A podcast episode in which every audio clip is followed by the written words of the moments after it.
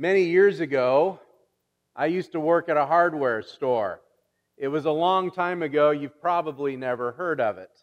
Uh, but one of my jobs at the hardware store where I worked was I took care of the paint inventory. In fact, our hardware supplier had a little test that I had to pass, and I, I passed that test, and I was allowed to wear a little pin on my shirt that said that I was a paint expert. Please hold your applause.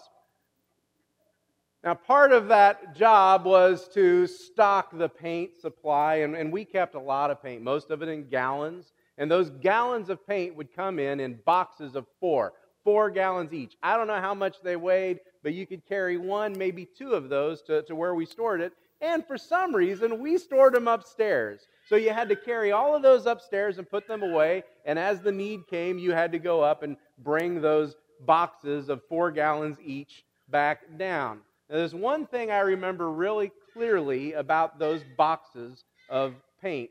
Each one of them had a word on the side of the box. The word was team. And then underneath the word team was their definition of what team stood for. T E A M stood for together, each accomplishes more. Team. Together, each accomplishes more. And I always liked that. I thought it was a nice motto. I thought it made a, a great point because there in the hardware store, we might have been doing different jobs. There were those of us selling hardware, there were those of us selling plumbing supplies, there were those of us out back who were selling lumber, there were people off hauling shingles and, and other building supplies out in different places. Each of us doing our individual job, but together, each accomplished more. We were greater than the sum of our parts. And I would think about that very often as I was carrying all that paint upstairs all by myself. Together, each accomplishes more.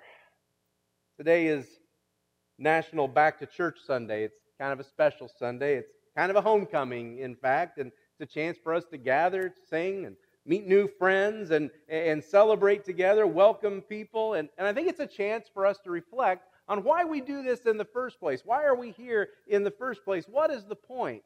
I mean, is this just about my faith? Is it just about your faith? Is it just about this church or, or that church? Is it just about individual believers coming together? Or is it something bigger? Is it about being together and how together each accomplishes more? We're going to look at this passage today in Acts chapter 4, verses 32 through 37. It talks about what happened when the early church came together. If you want to follow along in those blue Bibles in front of you, it's on page 912. If you brought an iPhone or an Android even with you today, and you have the YouVersion Bible app, you can follow along there. All of my notes are available on the YouVersion app this morning. This passage occurs right at the beginning of the book of Acts. It occurs at the beginning of the, the life of the church when things were just starting out, when they were starting to get things done. This passage doesn't have a single command in it. There's not a single command in here that says, if you're a church, this is how you have to do it. That doesn't exist here. Instead, what we have is an example of what they did, how they loved others, how they cared for others, how they responded to the needs in the church and the needs in their community. We have example of how together each accomplished more. But we also have examples of how together our church accomplishes more. Let me read beginning in verse 32 of Acts chapter 4. Now, the full number of those who believed were of one heart and soul. No one said that any of the things that belonged to him was his own, but they had everything in common. And with great power, the apostles were giving their testimony to the resurrection of the Lord Jesus, and great grace was upon them all. And there was not a needy person among them. For as many as were owners of lands or houses sold them and brought the proceeds of what was sold and laid it at the apostles' feet. And it was distributed to each as any had need. And thus Joseph, who was called by the apostles Barnabas, which means son of encouragement, Joseph, a Levite, a native of Cyprus, he sold a field and that belonged to him and brought the money and laid it at the apostles' feet. The passage starts out by telling us that the church had everything in common. But, but what does that really mean? What, what should it mean for us? I think it's a great example of what it means to be together, what it means to be together with the same heart. It's the first thing that we're told about the church in the very first verse here. The full number of those who believed were of one heart and soul. But what does that really mean? One heart and soul. I, I don't think it meant that everybody looked the same, acted the same. I don't think it meant that everybody was a, was a clone of each other, that they all had the same feelings, the same concerns, the, the same motivations. That, that kind of uniformity is not natural. We don't see that kind of uniformity around us. Nature doesn't have that. We don't have that. Your, your fingerprints are different than mine. Snowflakes are different. Nature, in nature, everything is different. We don't see that in others. We're, we're all different, so it must mean something else. It's not about uniformity. I think what it's expressing is that there was a fundamental solidarity in their love for each other. That there was one thing that bound them together and that drove them to care for each other. One thing that was shared by them all. It was part of their very being, it was part of their heart, it was part of their soul. And what was that one thing? It can be nothing less than their mutual love for Jesus Christ their mutual commitment to Him as their Savior, their mutual commitment to Him as their Lord, uh, that led them to have a mutual commitment to each other. Years after this occurs, in Acts chapter 4, the Apostle Paul wrote a letter to one of the churches that supported him and cared for him. That, that letter went to the church in Philippi. We call it Philippians today. Now, the Philippian church was an interesting church. They were a church that was divided they were a church that was at odds with each other. They were about ready to split because there were two women in that church who couldn't agree on anything. Can you imagine such a thing? And so, what does Paul say to this church that is experiencing disagreement? He says in Philippians chapter 2, verse 2, he says, Make my joy complete by being like minded, having the same love, being one in spirit and of one mind. Paul's call there in Philippians 2 2 is for that church to go back to the very thing that had united the church since the beginning their love for Jesus. That's the love that we have for each other, reflected in the way that we, the love that we have for Him, reflected in the way that we love each other, in the same way that He loves us, that we would love each other and that we would love those outside the church that way. And in that respect, it's not simply together in the same heart but it's also together with the same grace. The passage begins with that unifying note of heart and soul, and then he continues, and we're told of the amazing things that the apostles were doing. Verse 33 says, And with great power the apostles were giving their testimony to the resurrection of the Lord Jesus. These men, these apostles, who had walked with Jesus, who were appointed by Jesus to lead the church, who were gifted to lead the church, who, who had that authority from Jesus. We continue to look up to them. The apostles are our heroes in the faith. We, we look up to Peter, we look up to John, we look up, up to Paul and the others. They're heroes in the faith. But even here, in the very beginning, it's not just about the apostles, it's about what they all shared and what we continue to share. Verse 33 goes on and says, And great grace was upon them all. Great grace. The Bible tells us that it is grace that saves us. It's not our own goodness. It's not what we're able to do for ourselves. It's, it's not our own ability. It is grace. It is a gift from God. Ephesians chapter 2, verses 8 and 9 says, For it is by grace that you have been saved through faith. And this is not your own doing, it is the gift of God, not a result of works so that no one may boast. It's grace. Grace tells us that, that we don't dare condemn someone else just because they sin differently than we do, but, but that we're all equal. And here in the very beginning of the church, great grace was upon them all. As much as we might think everyone was impressed with the apostles and their teaching, the apostles and their, and their miracles, we can't miss that grace made an impact on their world. Back then in first century Jerusalem, you, uh, you didn't have uh, that concept of grace in the public. You didn't have that concept of grace on the streets. Back then, you were judged by who you were and by what you had done. In their world, you had to jump through hoops to be accepted by others. If you were different in any way, if you were a foreigner, you were judged for that. If you were, if you were disabled, you were judged for de- being disabled. If you were poor, well, then God obviously had something against you. If you were trapped in your poverty and your sin, you were looked down upon. But something different was happening in the church. They extended the same great grace to everyone, the same gift, the same forgiveness. Now, I'm not going to stand here and tell you this church does that perfectly. In fact, I can stand here and tell you that I don't do that perfectly. I, for one, don't do that perfectly. But I can also tell you about criticisms that I hear every now and then. And it wasn't too long ago that I heard a criticism of us. And the criticism was this we were too gracious. I actually heard that. That we had shown someone too much grace. And you know, if that's a criticism that we get, I'll wear it as a badge of honor. I'll take that kind of criticism and I'll be pleased because that tells me we're doing something right. In Matthew chapter 9, Jesus is being criticized by the Pharisees, the religious leaders of his day. And in verse 11, it says, The Pharisees said to his disciples, Why does your teacher eat with tax collectors and sinners? And then Jesus heard about it. And he said, Who are those? The, he says, Those who are well have no need of a physician, but those who are sick. Go and learn what this means. I desire mercy and not sacrifice, for I came not to call the righteous, but the sinners. Jesus was criticized for showing too much grace. If we're criticized for showing too much grace, I think we're in good company.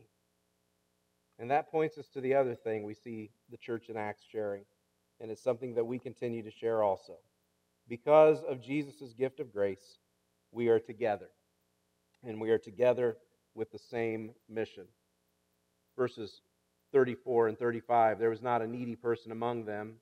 For as many as were owners of lands or houses sold them and brought the proceeds of what was sold and laid it all at the apostles' feet, and it was distributed to each as any had need. If you were to ask members of this church what our mission is, if you were to ask what our mission is here, I would hope they would answer with three little words. Three little words that they've heard over and over again. Three little words that we spend a lot of time talking about and we come back to every now and then. And those three words are gather, grow. I'm seeing some lights come on. Serve. Gather, grow, and serve. We gather like we're doing today. We gather to worship. We gather to encourage each other. We gather to pray. Sometimes we gather to eat, and those are great days when we get to gather to eat. We grow. We open our Bibles. We open our hearts. We want to grow in Christ's love. We want to grow in His image. And we serve. We want to serve others. We want to serve our community. We want to serve our world. We want to serve Christ. We want to show His mercy, His grace. Gather, grow, and serve. We do our best to focus on those three things as our mission. And it's so easy to get that serve part backwards. It's so easy to get our mission backwards and, and to think that we need to be served. Sometimes there's a mentality in churches. Sometimes there's a mentality that where people think of church membership kind of like country club membership. Now, I've never been a part of a country club. I probably wouldn't be allowed to be a member of a country club. I don't think I'd want to be part of a club that would have me as a member, to be honest with you. Uh, but, but when it comes to country club membership, you, you pay your dues, you pay your dues and someone takes care of you. And sometimes we think church is kind of like that. I pay my dues, somebody takes care of me, somebody feeds me, somebody teaches me, somebody entertains me. And if and when I make a mess of my life, somebody cleans me up. And if they don't, I find another country club down the road. That's not our mission. Our, our mission is that together, each would accomplish more, that together our church should accomplish more. And, and we can never forget that. Statistics tell us that in the previous decade, from 2000 to 2010, nine out of 10 churches in America, nine out of 10 churches failed to grow at the same rate as their community. And in fact, churches and communities that were in decline, like Kansas, Illinois, churches and communities that were in decline declined at a faster rate than their community. And part of the part of the problem is a mentality that says, I need to be served. I need my needs met. And when that becomes our mission, then who's caring for the needs of the others in the community? Who's there for the poor? Who's there for the hurting? Who's there for the addicted? Who's there for the tired and the sick? Who is serving them? The passage goes on and gives us a, a for instance. Verses 36 and 37 is about a man named uh, a man named Joseph, who the, the apostles called him Barnabas. Barnabas means son of encouragement. They, they said of this man that encouragement is literally in his DNA. Encouragement is in his makeup. He is all about encouragement. They say of Joseph, says, Thus Joseph, who was called by the apostles Barnabas, which means son of encouragement, a Levite, a native of Cyprus, sold a field that belonged to him and brought the money and laid it at the apostles' feet. And again, there's no command here. Okay? There's no command that says if you own a field, you've got to come and get, you know, sell it and bring, bring the money to the church. It, it doesn't say that at all there. Instead, what we're seeing is that people took the grace of Jesus Christ seriously. And when they took the grace of Jesus Christ seriously, they gave, they served. Now, I can give you for instances. I can give you for instances at Kansas Christian Church of, of gifts that have been poured out to families that are hurting. I can tell you about people who have groceries in their homes, in their refrigerators now because of our generous buckets. So their pantries are filled because of our generous buckets and the way that we've shared. I can tell you about people whose cars have been repaired because somebody else gave. I can tell you about homes that have been repaired because someone in this church showed up to do work on those homes. I can tell you about rides to the hospital. I can tell you about meals after surgeries. I can tell you about cards and prayers. I can tell you about people that know they are cared for, that they know peace and they know love because of this church, because the people of this church take seriously that call, that mission to gather, grow, and serve. Back in the 1800s in England, there was a man by the name of Charles Bradlaugh. And Charles Bradlaugh was an atheist, and he was a leader in what was called the atheist clubs in England in those days, back in the 1800s. They had atheist clubs, just like you'd have a Lions Club today, or you might have a might have Boy Scouts or Girl Scouts. They had clubs that would get together to discuss atheist ideas. They would come together and they'd talk about atheism. They would talk about how much better their world would be if there were no faith, if there were no Christians, if, if no one had this notion of God. Charles Bradlaugh was a leader in the atheist clubs. And down in the slums of London was a preacher, and his name was Hugh Price Hughes. And Hugh Price Hughes ran the soup kitchens.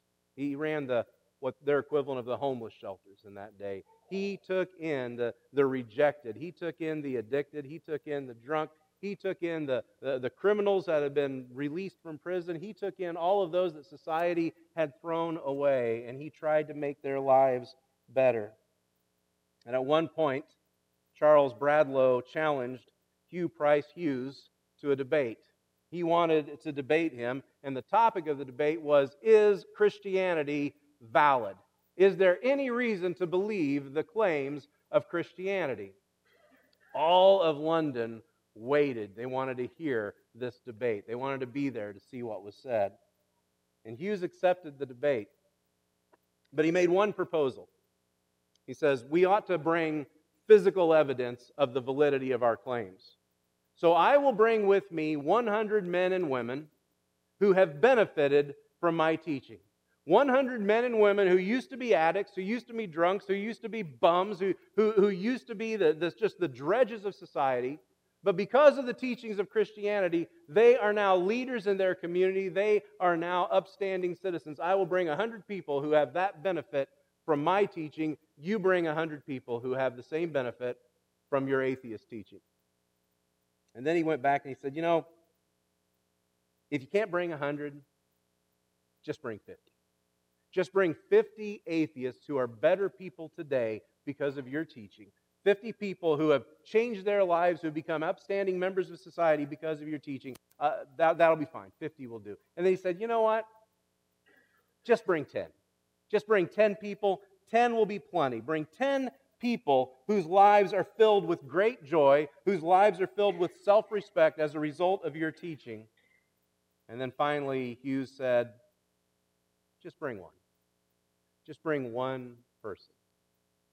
Everyone in London waited. Everyone in London waited for, for uh, Bradlaugh's response and wondered what would happen. Well, what eventually happened was that Charles Bradlaugh, uh, he withdrew his challenge. he did not want to meet Hugh Price Hughes with, with, with, under those circumstances. He withdrew his challenge for the debate. I could point to people in this room. I'm not going to. But I could point to people in this room who are not the same as they used to be. I could point to people in this room who were addicts, who were lost, who were struggling, but Jesus Christ changed their hearts and he changed their lives. And today they know forgiveness, they know they are saved, they know they are loved, and they know they are a valuable part of this church. And they're part of the same mission to bring the same grace to others. Together, each accomplishes more. And together, our church accomplishes more. Now, over the course of the next six weeks, I'm going to be preaching a little series of sermons based on this book by Thom Rainer. The, the title of the book is I Am a Church Member. It is a very small book. You could read it in no time at all. A few months ago, our elders went through this book. We took it chapter by chapter, we read through it, we discussed it, we prayed through it. And when we got done, they said, We want to hear sermons based on what we've learned here. We want to share that with everybody. Everyone ought to hear the message of I am a church member. So, over the next six weeks, we'll be doing that. It's an opportunity for us to understand what it is we're committing to when we commit to a church, what it is we're committing to when we commit to each other. Because we are part of a church Together we accomplish more. Together we can do more. Together we can give of ourselves more. And Jesus Christ will be glorified more. And we would love to have you be a part of that also. Please stand and pray with me. Father, we thank you. We thank you that heart and soul you have changed us. Lord, we could point to just how miserable we were before you, maybe we weren't miserable, but Father, we were lost. We were directionless. We, we didn't know where we were going. We didn't know what we were doing. And someone told us about your grace. Someone shared that with us. Maybe someone invited us to church, and that made a, a huge difference in our lives. Father, we thank you for this family of faith that has shown us this kind of grace and this kind of love. We've got a, a world of people that we love, a world of people who, who are on the outside, who need to be brought in. We have a world of people in our community and our families that, uh, that need to know you and won't know what we can do together. And so, Father, I pray that through the way that we love, through the way that we commit, the way we gather, grow, and serve, through the way that we show that grace, that great grace, that they would be able to come to know you, and that your Son would be glorified, and that he would become their Savior. To his glory, we pray this. It's in Jesus' name we pray. Amen.